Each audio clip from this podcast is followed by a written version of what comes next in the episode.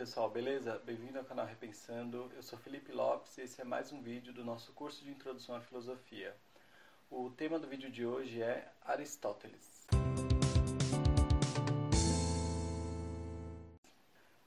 Vocês lembram que no vídeo anterior, quando eu estava falando de Platão, eu disse que ele tinha criado uma escola chamada Academia, que ficou sendo a escola mais importante de filosofia naquele momento?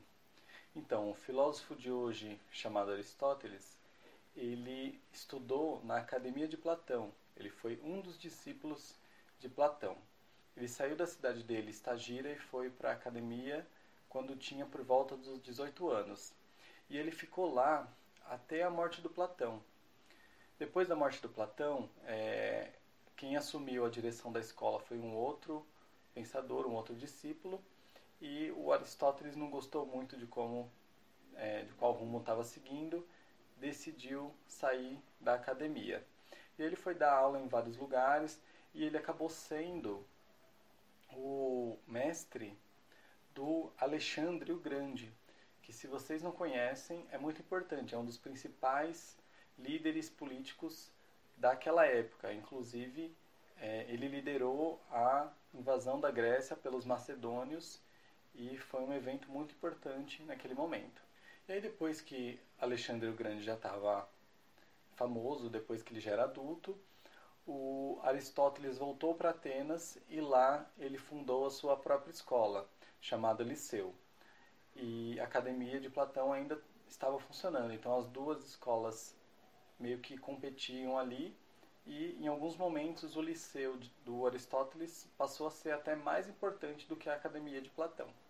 Em relação à obra dele, a gente pode entender é, como uma obra que surgiu de dentro do platonismo, então é herdeiro de toda a teoria platônica, mas ao mesmo tempo é, foi se distanciando dela, foi fazendo análises críticas e em muitos momentos é, se tornou até oposta. Né? Algumas respostas de Aristóteles acabaram sendo opostas a que Platão e os platônicos tomaram. A obra do Aristóteles é dividida em duas partes. Na primeira parte, a gente tem os textos que ele fez para publicar, que são também em formato de diálogo, como em Platão. E na outra parte, a gente tem os textos que ele escrevia ou para as aulas que ele ministrava, ou então para consulta de seus alunos. É, a primeira parte dos textos, que são os diálogos, a gente não tem acesso, não sobrou nada, com exceção de pequenos fragmentos. Nenhum diálogo inteiro chegou até a gente. A gente tem acesso apenas àquelas anotações para a aula, é, que eram os, os textos internos ali do liceu, os textos que ele usava com os próprios alunos. E que muitas vezes, como a gente é, consegue notar, não, não estão finalizados, tem algumas passagens que são meio confusas e a gente não pode achar isso estranho porque realmente não eram textos que estavam prontos para o público.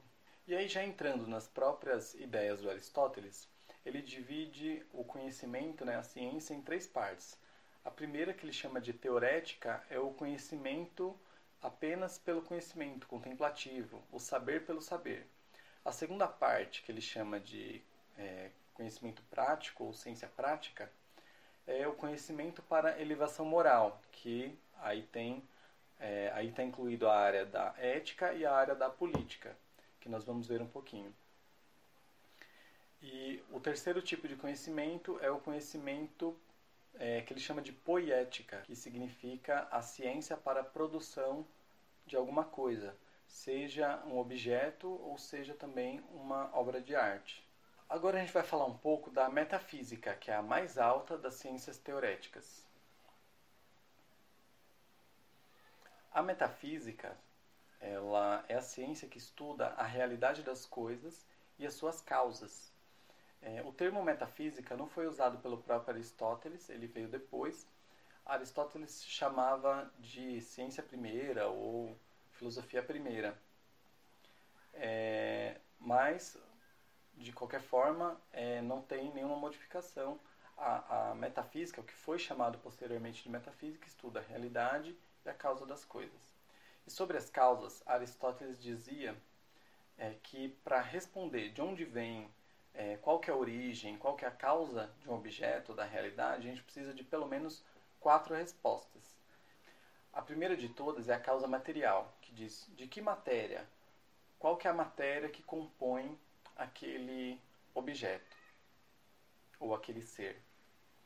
A próxima é a causa formal, que é formato, a, a forma mesmo das coisas. Por exemplo, aqui eu tenho um copo de vidro. Aqui nós temos uma matéria, que é o vidro, em um determinado formato, que é o formato de copo. É, então aqui nós temos forma e matéria.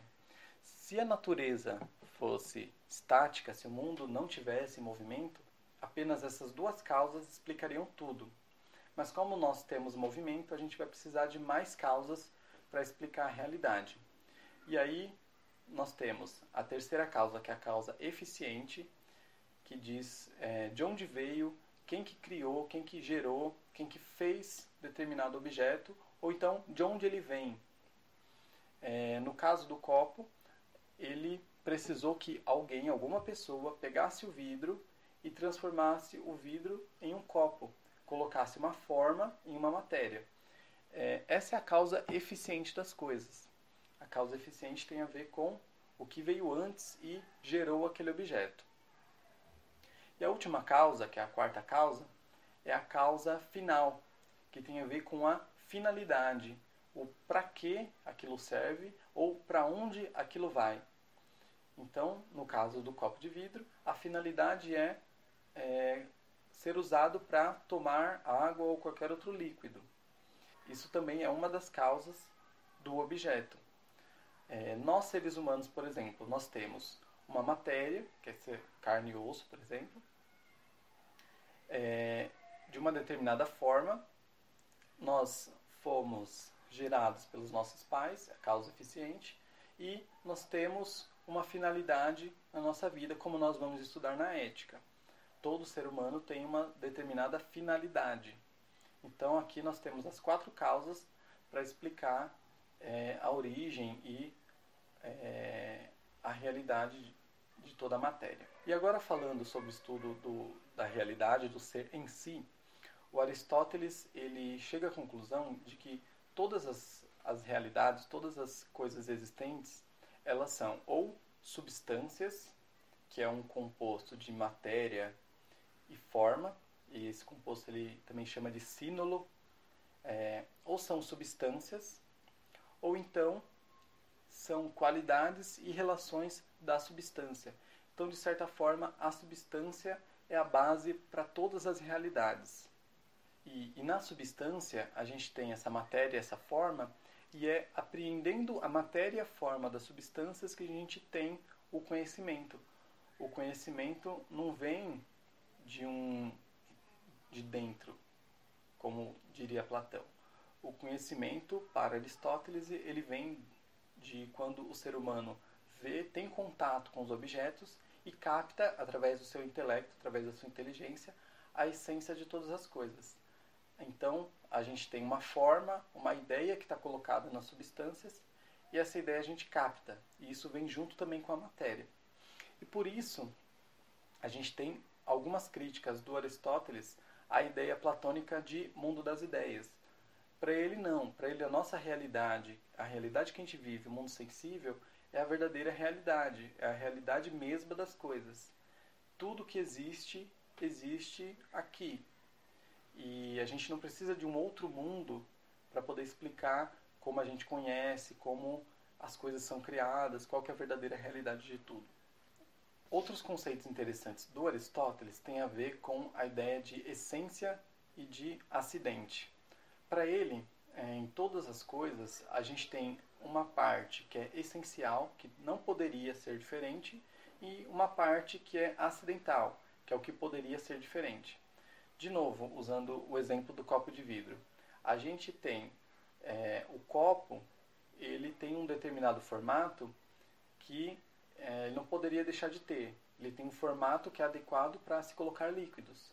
Se a gente é, pensa em um formato que não seja adequado para colo colocar líquidos, aí já não seria mais um copo.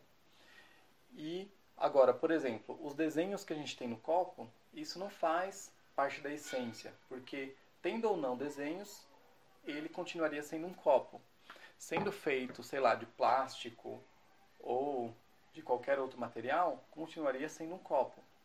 Mas pra, é, tem uma parte que é essencial, é um determinado formato adequado para se colocar líquidos. Então essa diferença entre o que é essencial e o que é acidental é muito importante. Por exemplo, quando a gente fala de ser humano, a gente tem é, a ideia de que o ser humano é racional e ele tem uma forma humana. Agora, se ele é um pouco mais alto, um pouco mais baixo, se tem a pele clara ou escura, se gosta de rosa ou de azul, isso não faz diferença. Ele não deixa de ser humano por causa disso. Ele continua sendo humano. Por quê? Porque a essência continua sendo a mesma. Um ser racional, com, com uma forma humana. Outros conceitos interessantes também são o conceito de potência e de ato. Para Aristóteles, todas as coisas elas têm em si algumas potências, ou seja, algumas possibilidades. É, por exemplo, a, a criança ela tem dentro dela a potência do adulto, ou seja, ela tem a possibilidade de ser adulto. Já uma pedra não tem a possibilidade de ser adulto. Ela não tem dentro dela é, esse germe que vai se desenvolver ou ela, a pedra nunca vai se transformar em um adulto. A pedra vai ser sempre uma pedra. Agora, uma criança tem a possibilidade de ser adulto. Quando uma coisa passa da possibilidade para concretização, é, o Aristóteles chama é, de passar da possibilidade para o ato. Concretização é transformar em ato. Então, no exemplo da criança, quando a criança vira um adulto, ela transformou a potência em ato. Já, por exemplo, uma semente de planta, ela pode se transformar em uma árvore. E aí ela tem dentro dela essa potência que pode se concretizar em ato ou não a semente pode vir a se tornar uma árvore ou não também, certo? Agora a gente vai falar um pouco de uma outra área que se chama lógica, que é uma das principais contribuições do Aristóteles para a história da filosofia. Foi ele quem é, estabeleceu de um jeito bem sistemático esse campo da lógica, embora a gente já tenha uma coisinha ou outra que apareceu antes.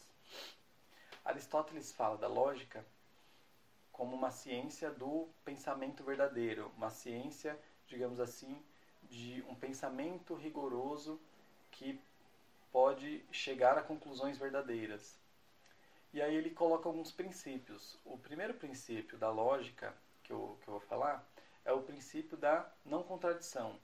Ele diz que é, não podemos falar dois contrários do mesmo objeto ao mesmo tempo.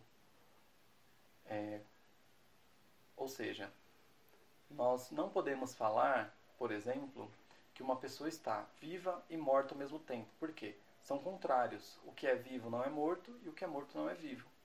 Colocar esses dois conceitos em uma mesma em um mesmo objeto ao mesmo tempo vai estar tá caindo numa contradição e a contradição é um erro de lógica. É, o Aristóteles também fala sobre a necessidade de ter definições dizer o que é cada coisa. E para isso ele se apoia nas categorias, na ideia de substância e etc. A definição é como se você captasse a essência da coisa e colocasse num discurso, em palavras. Então, é, a definição ela vai ser muito importante para os raciocínios. Depois da definição, a gente tem as proposições, que são as afirmações ou negações, e depois disso, a gente tem os raciocínios, é, que são chamados na teoria do Aristóteles de silogismos. Os silogismos são é, os raciocínios que chegam a conclusões que é, são verdadeiras se todas as ideias anteriores foram, forem verdadeiras. Por exemplo, a, o silogismo mais famoso, que inclusive está no, no texto do próprio Aristóteles, é o seguinte: Todos os homens são mortais, Sócrates é homem, logo Sócrates é mortal. Esse raciocínio, ele tem duas proposições primeiras, que é todos os homens são mortais, e a segunda, Sócrates é homem. A conclusão, ela é uma consequência necessária das duas primeiras, o que significa que se as duas primeiras afirmações estiverem corretas, a conclusão tem que necessariamente ser correta, ser verdadeira. Se a gente tem essas duas coisas, todos os homens são mortais, Sócrates é homem, a gente não pode fugir da conclusão de que Sócrates é mortal. Agora, se alguma dessas premissas, né, que é o que vem antes da conclusão, se todas essas premissas, se, tiver, se entre essas premissas alguma não for verdadeira, aí a gente pode ter um erro na conclusão também. E o Aristóteles separa a lógica, essa lógica científica, da retórica. A retórica para ele é a arte do convencimento, é o que era feito pelos sofistas, por exemplo. E a arte do convencimento, ela não está preocupada necessariamente com a verdade, enquanto essa lógica científica dele está. Então ele faz essa divisão para deixar claro a diferença entre essas duas coisas. O Aristóteles também tem uma concepção de ser humano que é dividida em três partes. É, a alma, né, a essência do ser humano é dividida em três partes, que é, primeiro, uma alma vegetativa, que é aquela parte da alma que se preocupa com a sobrevivência que a gente tem, nós seres humanos, e também os animais, e também as plantas. Todos os seres vivos têm essa alma vegetativa, que é a alma que se preocupa em sobreviver, buscar alimento, buscar se reproduzir, etc. A segunda parte da alma é a alma sensitiva, tem a ver com a sensação. O, qualquer um dos cinco sentidos, né? É a visão, a audição, o olfato, paladar, tato.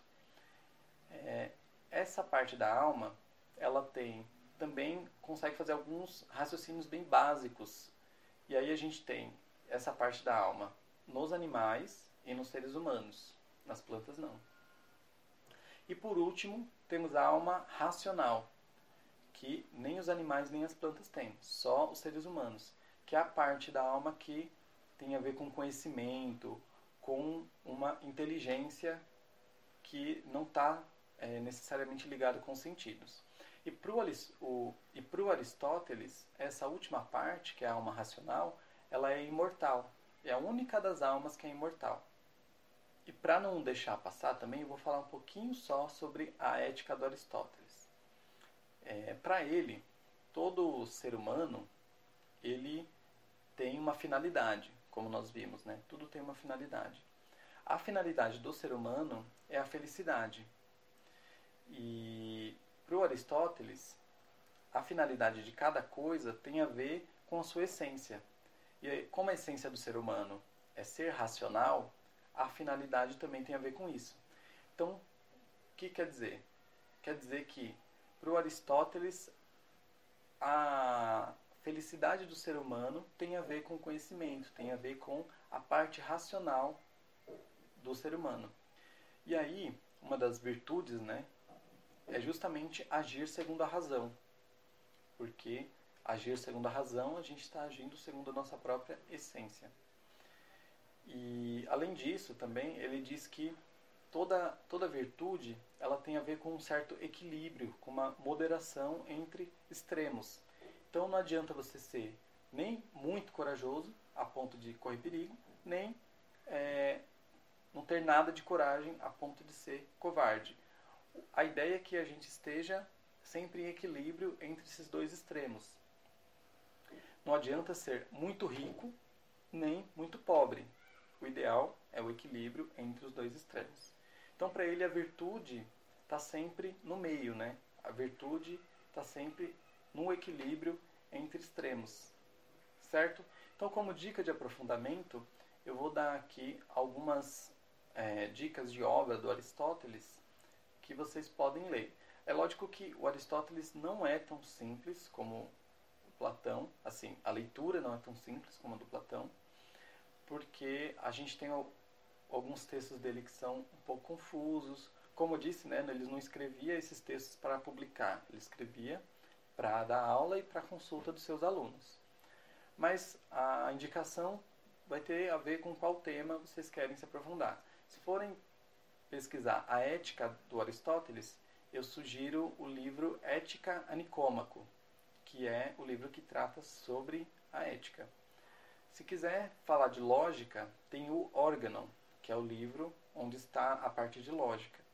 Se quiser ver a parte metafísica, aí tem um livro que se chama Metafísica, que é que eu acho que é um pouquinho mais difícil, ele é um pouquinho mais confuso e maior também, mas se esse é o interesse, tem que ir na metafísica. Tem também a Poética, que eu não falei aqui, mas que é um livro muito interessante, principalmente para quem é da literatura, que ele vai falar sobre a arte literária, né? sobre principalmente a tragédia. Certo?